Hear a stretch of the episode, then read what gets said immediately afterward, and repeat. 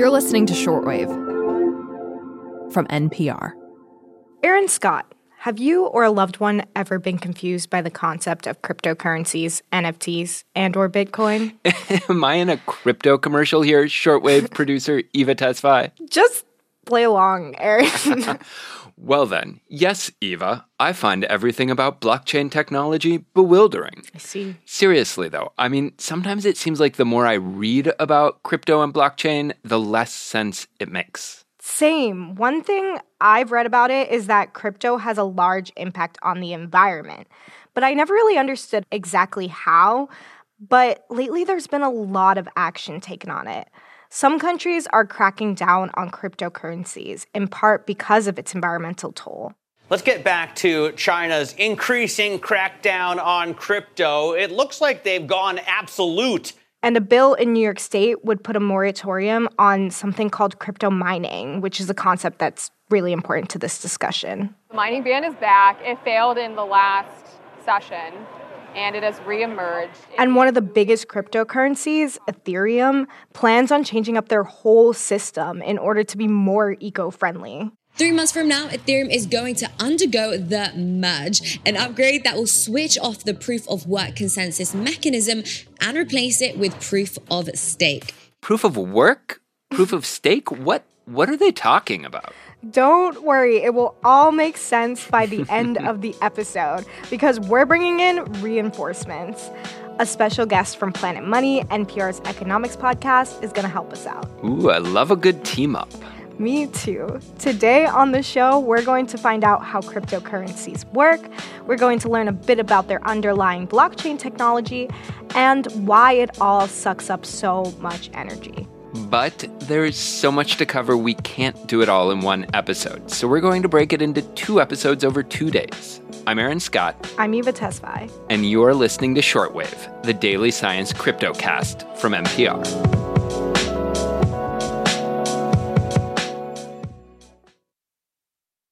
Okay, Aaron, so the world of the blockchain can be really confusing.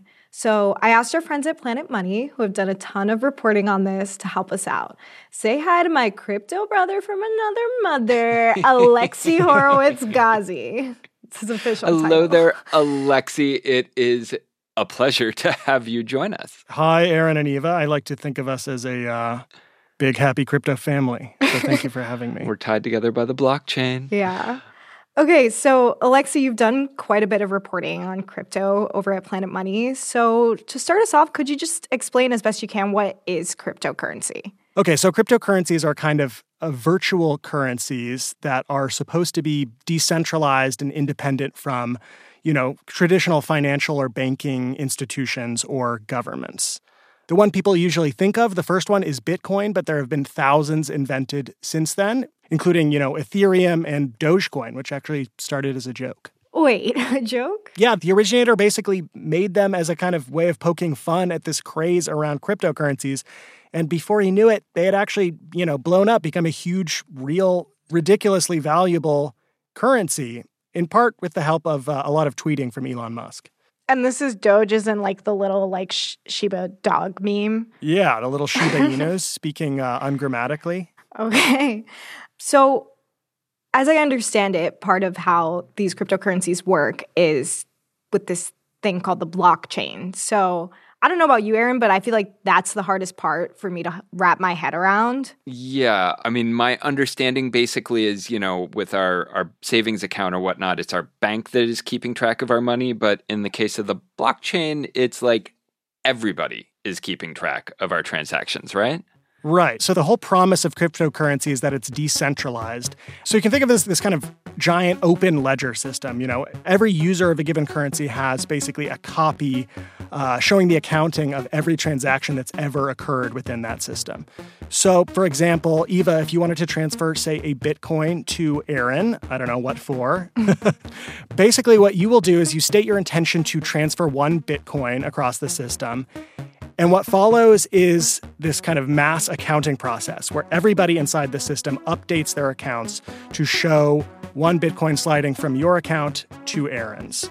And that that is basically the, the way that it's kept decentralized. There's there's kind of this open record that anybody can check, and it makes it very hard to manipulate or fudge the data in any way. There are so many backups. Okay, so when I transfer a Bitcoin, what's really happening is that all of the ledgers across the system are updated to show one less Bitcoin in my account and one more in Aaron's.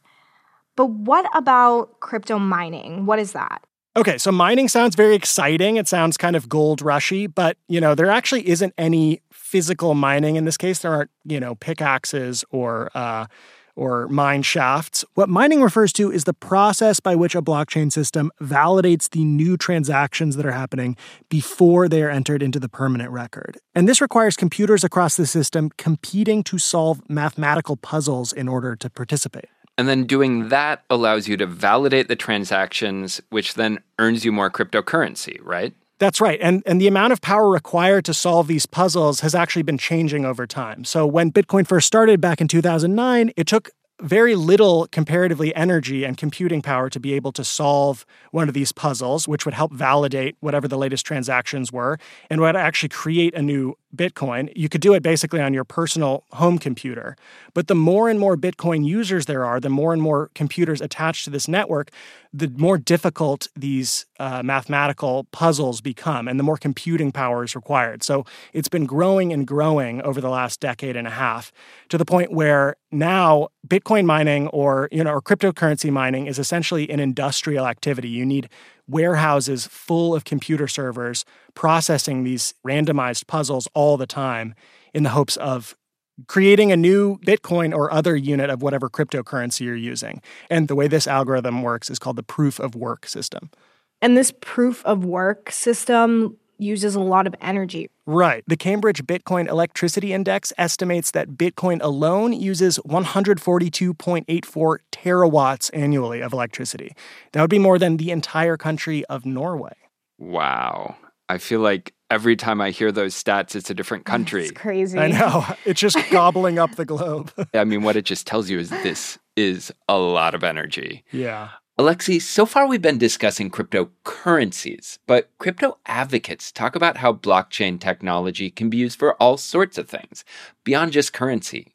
One of the big things right now that's getting a lot of attention are N F Ts, or non-fungible tokens. Can you tell us a little bit about what they are and how they fit into this bigger power puzzle? Sure. So N F Ts, or non-fungible tokens, are basically a way of using this same, you know, open ledger system, this blockchain technology, to attach basically unique barcodes onto digital files. So instead of Bitcoins or Dogecoins, which are fungible in the way that cash is fungible, if we exchange them, there's no difference between the thing that we've exchanged. N F Ts are designed to be unique and specific. So I can attach one particular N F T to one particular, I don't know, JPEG file or something. And if I sell that file, it's shown in this open ledger system. You can trace everywhere that that file has been all the way back to the beginning since it was created. So this is basically what, you know, what we think of as provenance in the art market. It's a way of keeping track of the authenticity of any sort of given file, which could have all sorts of applications in the art world, but also beyond to, to all sorts of other forms of ownership potentially. The problem that people often raise is that N F Ts exist on the Ethereum blockchain, which up until now has been one of these proof-of-work systems, which means that it requires an enormous amount of electricity just to function. And that's because the proof-of-work system is the one that requires solving complex puzzles. So all these computers are sucking up energy in order to validate each time an N F T is created and sold. And I've read that some artists have big reservations about this idea that their work is sucking up so much energy. Yes, there's carbon all over their hands. Right. Well, Alexi, if our listeners want to know more about cryptocurrency from a more economic perspective, they can check out Planet Money and The Indicator, right? Yeah, we have all sorts of reporting on this. We've we've done episodes on what happens when you lose access to your Bitcoin. We've done stuff on, you know, record-breaking sales of N F Ts, and even uh, an Indicator episode on the origins of the Dogecoin, that that joke coin. Okay, well, this was super helpful for me. I don't know about you, Aaron. Um, yes, thank you. Yeah, thank you, Alexi, for coming here and explaining all this. Thank you, my crypto family.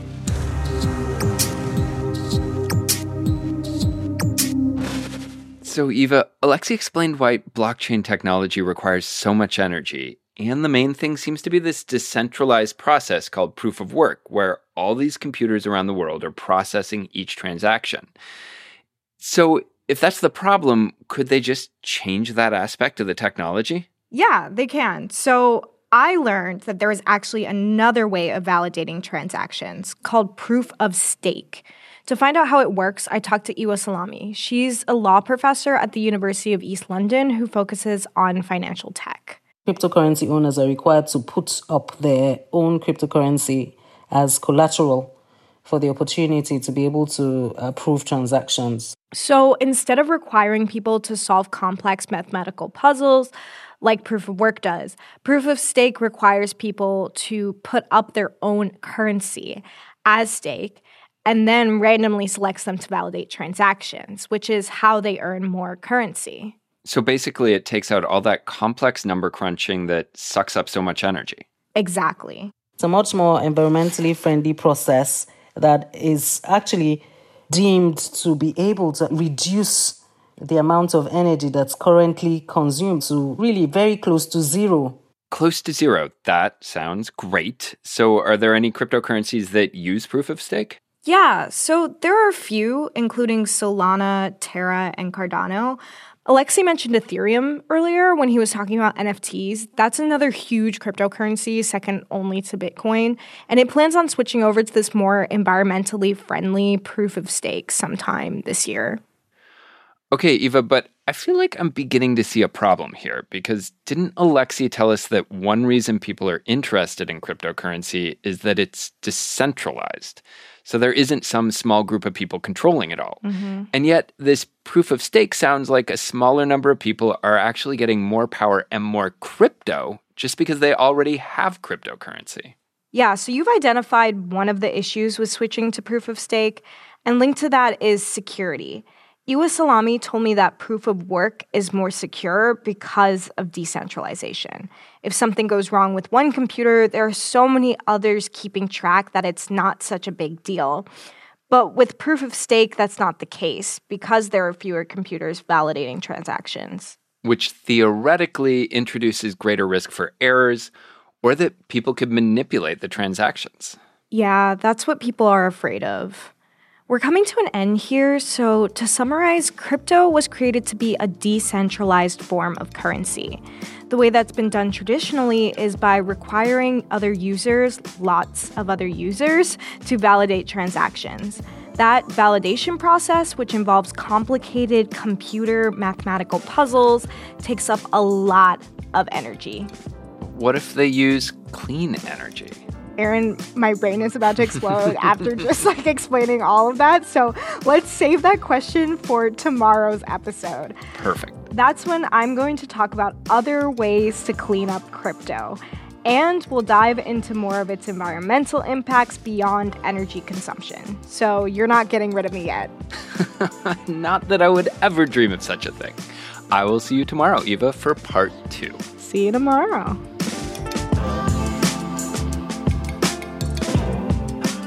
This episode was produced by Eva Tesfaye, Stephanie O'Neill was the editor, and Catherine Seifer checked the facts. Giselle Grayson is our senior supervising editor. The audio engineer for this episode was Josh Newell. Thanks again to Alexi Horowitz-Ghazi from Planet Money. We'll have links to the Planet Money episodes mentioned in the show notes. Neil Kruth is our senior director of on-demand news programming, and Anya Grunman is our senior vice president of programming. I'm Eva Tesfaye. I'm Aaron Scott. Thank you for listening to Shortwave, the daily science podcast from N P R.